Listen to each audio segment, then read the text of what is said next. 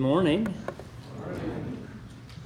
I do uh, want to make one uh, announcement before I begin, and that's that in your uh, bulletins it says that we're uh, lesson for tonight is why history matters, and that was the plan before I left. Uh, but since I've been back, there's been a change of plan. So tonight we're actually going to be. Uh, we had a group that went to New Guinea, and so we'll be introducing a, a new mission work that we're going to be supporting. Uh, you will get to see Cameron Olson's great uh, camera work and Aiden's wonderful interviewing skills in that video. And so, if you'd like to, to be here and be a part of that, and then the following Sunday, uh, uh following non small group Sunday, uh, the group will be sharing some of the reflections of the trip to New Guinea. And so, in one month, we'll be right back on track. Um, with what's uh, scheduled in the bulletin. But if you'd like to come tonight and uh, learn a little bit more about a new mission work that we're supporting, uh, I'd like to encourage you to, to do that. Over the next few sermons, we're going to explore some specific elements of worship. And so this morning, I want to take one final bird's eye view as we look generally at worship and specifically at what God is doing here in the midst and what our calling in worship is all about. And so we're going to look at three phases of worship. Um, these phases are not distinct from each other and they don't always go sequentially. They get bundled up at times, but I want us to look at these three phases. The first is that in worship we remember the past. I think that we're living in a time when, as a culture, we are noticing a shift in how people view the past. It seems like that there was a time in America that the common philosophical view was shared by Simba from The Lion King, who says, The past is in the past. But I think increasingly people are beginning to realize the importance of what's happened in the past. In fact, in the time, New York Times, they recently called America a genealogy crazed nation. Between 2009 and 2012, the number of people who signed up for the website Ancestry.com more than doubled, with at that point more than 14 million users. Bloomberg Business Report says that genealogy is the second most searched term on the internet. Trust me, you don't want to know what the first most searched term is. But genealogy, our history, our past is becoming more important to us. As a people, we're more mobile. We're, we're less connected with where we've come from. And so people are interested in knowing their history, where their roots are, and where they belong. But for Christians, our history has always been our future as well. For us as Christians, when we look back to what has happened on the cross, that dictates and determines everything going forward for us. So we are a people who both remember and who prioritize the past. One man said of remembrance that it is the central theme of biblical worship. See, in worship, what we are doing is we are remembering and reminding ourselves of what God has done in Christ and through His Spirit. We remember God's mighty acts. We remember the cross and the resurrection. We remember the ascension of Jesus. We remember his covenant and we remember the requirements of his covenant. And so in worship, we have these parts of our worship that explicitly or directly and clearly call for remembrance. Probably know what aspect that is at the table, where Jesus said twice around the table, Do this in remembrance of me. And then there's all these other aspects of what we do where remembrance is implicit, though not directly called for, it is called for or implied plainly through what is taught and expressed. Look, for example, at the very thing we're doing now the preaching act. If preaching didn't involve anything from the past, it wouldn't be preaching. Because the thing that happens in preaching is a testimony of what God has already done and what God has accomplished. If, in fact, you were to take the first five sermons in Acts, you would find that they are very historically based. They are calling people to remember a very specific event that event being Jesus himself, his crucifixion, and his ascension. While I can't read all of those sermons, here's just but a section of them. Acts 2:24. But God raised him up, having freed him from death, because it was impossible for him to be held in its power. Or Acts 3:18 and 19. In this way God fulfilled what he had foretold through the prophets, that his Messiah would suffer. Repent therefore and turn to God so that your sins may be wiped away. Or Acts 4:10. Let it be known to all of you and to all the people of Israel that this man standing before you is in good health by the name of Jesus Christ of Nazareth, whom you crucified and whom God raised from the dead. Or Acts 5 50 or 30 through 31. The God of our ancestors raised up Jesus, whom you killed by hanging him on a tree. God exalted him to his right hand as leader and Savior, that he might give repentance to Israel and forgiveness of sins. See, preaching is to remind us about what God has already done in Christ and through his Spirit. See, what we are celebrating here is something that has happened in the past that has bearing both on the present and a bearing on all of our futures. And yes, of course, there are times where remembrance is more explicitly mentioned. 1 Corinthians chapter 11 verses 23 and following say, "For I received from the Lord what I also handed on to you, that the Lord Jesus on the night when he was betrayed, he took the loaf of bread, and when he had given thanks, he broke it and he said, "This is my body that is for you. Do this in remembrance of me." And in the same way he took the cup after the supper, saying, This cup is of the new covenant of my blood. Do this as often as you drink it in remembrance of me. For as often as you eat this bread and drink the cup, you proclaim the Lord's death until he comes. So, what does it mean for us to remember? For some of us, we think of remember just merely as mental recognition, which it involves that, but it's something so much more.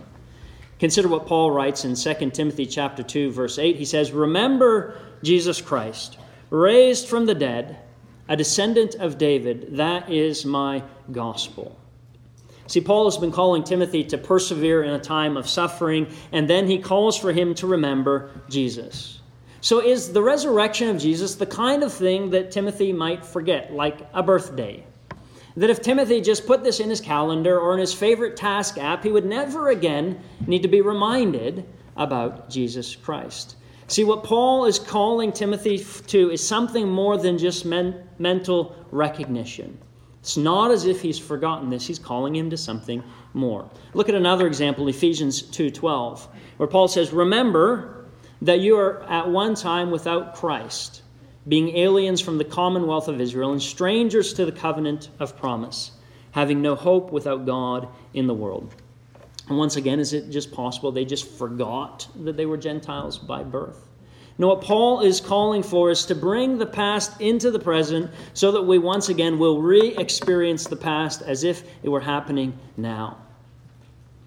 In the gospel, the past is never to remain in the past, but is to be brought forward to be functioning in the present of our lives to have meaning and to have significance. So to remember, one could say, is to make it present, making it alive or making it real. We are bringing from the past and we are reenacting that very past in our present. I mean, even consider the Lord's table as we celebrate. It is not just merely re remembering something, it is in fact reenacting something. We are, just as Jesus did with those disciples, we are gathering around a table and we are participating in something just as they participated in it. And we once again re experience God's faithfulness. And so worship is a part of remembering the past, but worship also will anticipate the future. It will look forward to what God will do in the future. 2 Corinthians chapter 1 verses 20 through 22 Paul says, For him, speaking of Jesus Christ, every one of God's promises is a yes. For this reason, it is through him that we say the Amen to the glory of God. But it is God who establishes us with you in Christ and has anointed us by putting his seal on us and giving us his spirit in our hearts as the first installment. See, it is God's past faithfulness that serves as a guarantee as God's future promises. Everything in Jesus Christ is a yes. As my dad would always say, you can take that to the bank. Something that you know for certainty. In worship, we remind ourselves of what the future has in store, of what God will do, and of how God will change this earth and will transform all people in the future.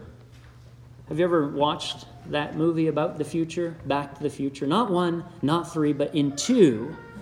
Biff Tannen goes into the future and he steals a sports almanac. And he takes it back into the past and he uses it for betting and he wins all of this money because the piece of the future is brought into the present and everything changes from there on out. And that is what worship is to be for us as Christians. We take something that belongs in the future and we bring it into the very present. In fact, look at how Paul talks about the Holy Spirit in 2 Corinthians 1:22. It is a first installment. What a first installment is proof of something that exists in the future comes into the present. I have more money where this comes from. The Spirit actually belongs to the future reality, is brought into the present to bring about God's will on earth just as it is in heaven.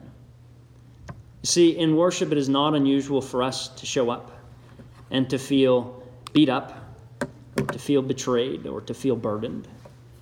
We live in a world that's full of hatred and bitterness and discord and an awful lot of ugliness. And sometimes we walk in here thinking that the world is winning, and worship reminds us of God's future victory of God's future plans and of how all of this will turn out. Because sometimes we need to be reminded because sometimes we begin to lose hope. We begin to lose faith. I have a friend who, when she would read a book, she would always read the last three or four pages first.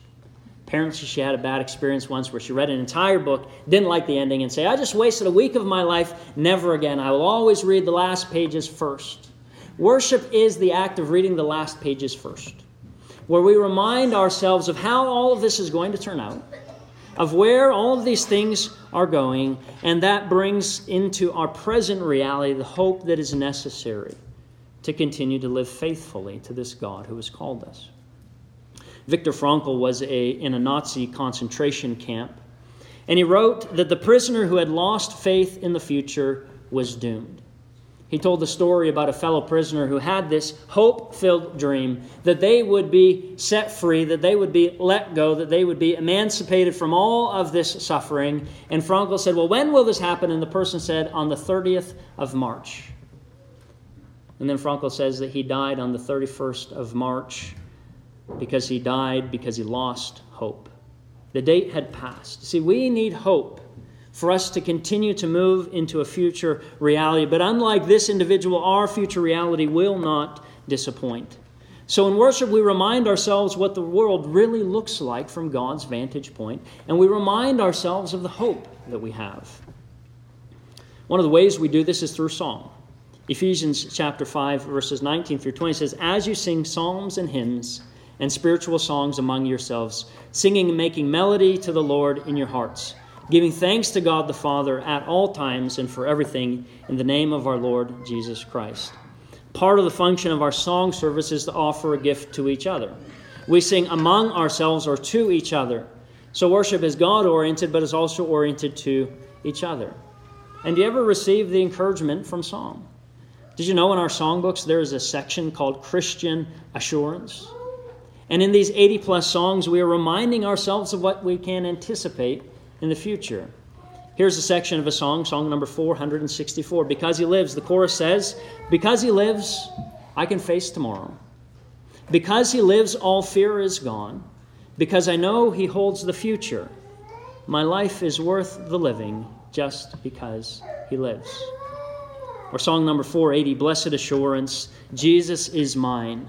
Oh, what a foretaste of glory divine. Heir of salvation, purchase of God born of his spirit, washed in his blood. This is my story. This is my song, praising my Savior all the day long. See, these songs are a reminder of the hope that we have and of the direction that all things in world history are moving. And it is that reminder that will stay with us for a long time. I remember the last time I visited with my grandpa Whitfield. He was 94 at the time and didn't really remember an awful lot. I was pretty sure he had no idea who I was. Most of the time, he didn't know who his own daughter was. And as we got ready to leave, my mom suggested that we sing the song Amazing Grace. And so we sang, and do you know what Grandpa did when we sang that song? His lips moved, and he sang it with us. See, we remember because those songs are put so deep within us and we anticipate a great and a wonderful future. See, even it is around the table that Paul tells us in 1 Corinthians 11 20, 26 that whenever you eat this bread and drink this cup, you proclaim the Lord's death until he comes. Worship, we're remembering the past, but we're also saying this is what's coming in the future. Jesus Christ is coming again. Jesus Christ will return once again, and in the partaking of the table, we are reaffirming our belief in what God will do in the future. And so it is in worship that the past and the present are the past and the future are experienced in the present. See, I think we probably all know people whose lives are stuck in the past. You know, the football star who can't stop talk, talking about that touchdown pass in the championship game. Or that mother who talks about what it was like before the kids grew up and how wonderful life was then. The betrayed spouse drowning in relational regret. The retired business owner who keeps talking about all those great business adventures he had. But in the same way, there is a temptation for worship to be done in the past tense alone. That for some of us, worship is like visiting a museum of the glory days of when God actually used to do something. We talk about everything that God did and God said and God told, but we don't think that any of those things have moved into the present. See, somehow the past works of God cannot be locked away into a museum, that we celebrate what God has done without the recognition that God is continuing to work. But we also, on the other hand, probably all know some people who spend all of their lives waiting for something to happen, so future oriented that they won't live in the present. They say, Once I find that special friend, once I get that job, once I finish school, once I retire, and everything is just simply about the future. And for some, worship is the same. It is so future oriented. It's like visiting a prototype research and development building where they can see all the things that are coming down the road, the robot that can change diapers and cook dinner. And then you go back into this life and you say, Well, I'm just even more miserable knowing all the great and wonderful things that are coming that I don't experience today. And is worship supposed to be that? A, a, a, reminder of what's going to come in the sweet by and by, and then we reserve all of our joy and celebration for the future. One day I'll rejoice, but just not today because it's not here yet. See, in worship, we remember the past to bring it forward into the present, and we remember the future to bring it back into the present day. See, at the table is one of these places where we experience past and present and future. One day we will be united with people of every tongue and language and tribe all around the world, sitting at the banquet table of God. And that's something we can anticipate. But it's also something we participate in every Sunday as we collectively come around the table. And so we begin to take a piece of what's coming, though not fully revealed and not fully in its fullest sense, but in, in a small way, we begin already to participate in that feast and in that banquet. And we're told in the book of Hebrews that we're surrounded by such a great cloud of witnesses. And as we share, we are remembering this long heritage that has come. These generations of people who have shared around the table. And so the past and the work of Jesus Christ is brought into the present. See, worship has this past element and this future element to bring it all into the present day. But before I move to my concluding segment, I want to anticipate an objection. Worship may be intended to be all these things, but sometimes can't worship just be far less majestic than I just described? See, I don't know what Craig's talking about, but clearly he doesn't come to church here. See, sometimes we take these majestic things of God and we live in this mundane world and we don't know what to do because sometimes things just don't seem as majestic as they are portrayed to be. Have you ever spent an entire worship service just thinking about your failing business? Have you ever spent all of your energy in worship just doing your best to stay awake? And now here we're talking about the grandeur of the past and the future and the present all being brought together. Craig, what you're talking about is just pie in the sky. And on the one hand, on the one hand, it's true. On the one hand, God tends to underperform in all of his majesty. Comes to the world and he shows up in a manger and he leaves the world from a cross. And isn't there just something much more majestic that God can do than the mundane, everyday sort of thing? But maybe this story will illustrate. There's a man named Thomas, and he has vivid memories of growing up in a church in rural Georgia. And in that church, he says he remembers how he encountered God. He remembers how he was formed through worshiping with that body of believers. He remembers times when God's powerful presence could be sensed amongst them. He remembers majestic worship. But Thomas also remembers the dog. On those hot summer days in Georgia, they would open the doors and a stray dog would frequently come to church. And he would poke and he would prod his way around from member to member and person to person. And Thomas says, the joke was that sometimes the dog had better attendance than most of the deacons. And he remembers that. So some Sundays he remembers the majesty of God, and other Sundays he just remembers the dog. See, worship is this thing that is built up over time, where God is changing us, where God is about doing the work that He is doing, perhaps not even as, in as majestic of a way as we can understand. Sometimes we glimpse the majesty of it. And sometimes it feels just like another Monday, mundane day. But yet, through the long period, God is present. And God is doing something wonderful and powerful and majestic. See, as we engage in corporate worship, it should function like a compass that reorients our daily lives.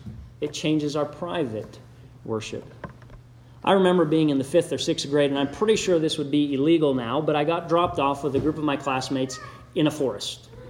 And I was given a compass, and I was given a destination. We'll see you there in two hours. And off we went. And as we were going along the way, we would frequently look back at that compass to make sure we were heading in the right direction.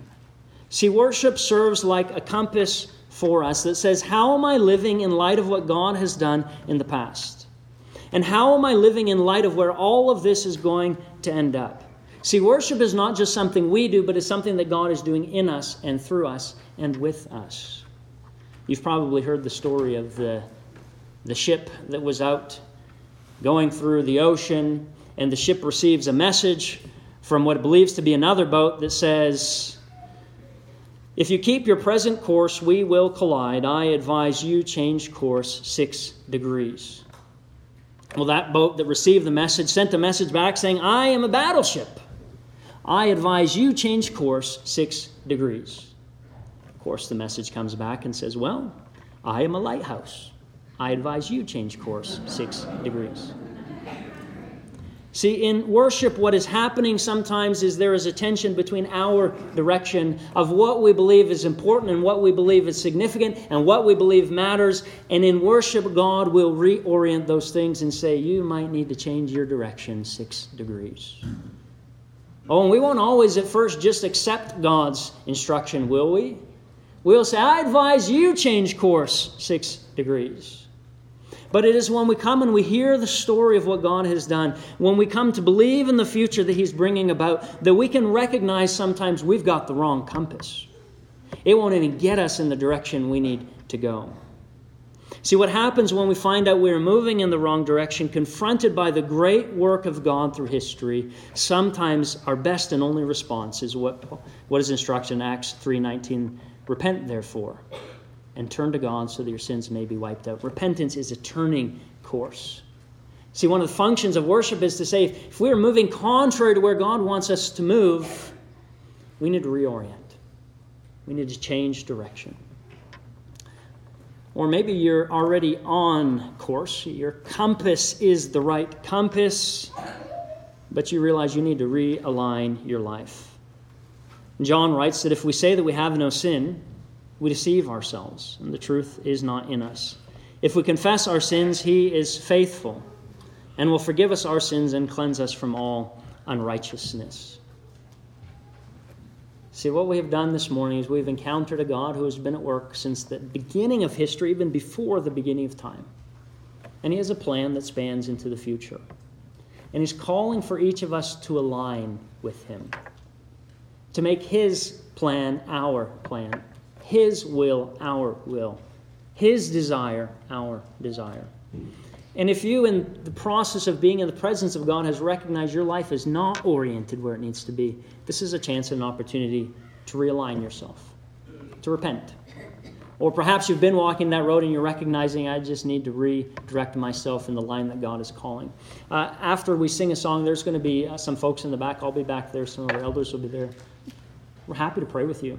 We're happy to talk about what the next step looks like in terms of repentance and turning around and, and, and how the waters of baptism play a significant role in that process. But we come into the presence of God and we never leave changed. You might not notice today that He's changed you, but one point you realize God has been at work in you. And I pray that this very moment you've realized in the midst of that which is mundane and that which is majestic, God has powerfully been at work. So may the Lord bless you and keep you. May the Lord make his face shine upon you and be gracious to you. May the Lord turn his face towards you and give you peace. And may the grace of the Lord Jesus Christ and the love of God and the fellowship of the Holy Spirit be with you all. There'll be some folks in the back if you want to come back while we stand, while we sing.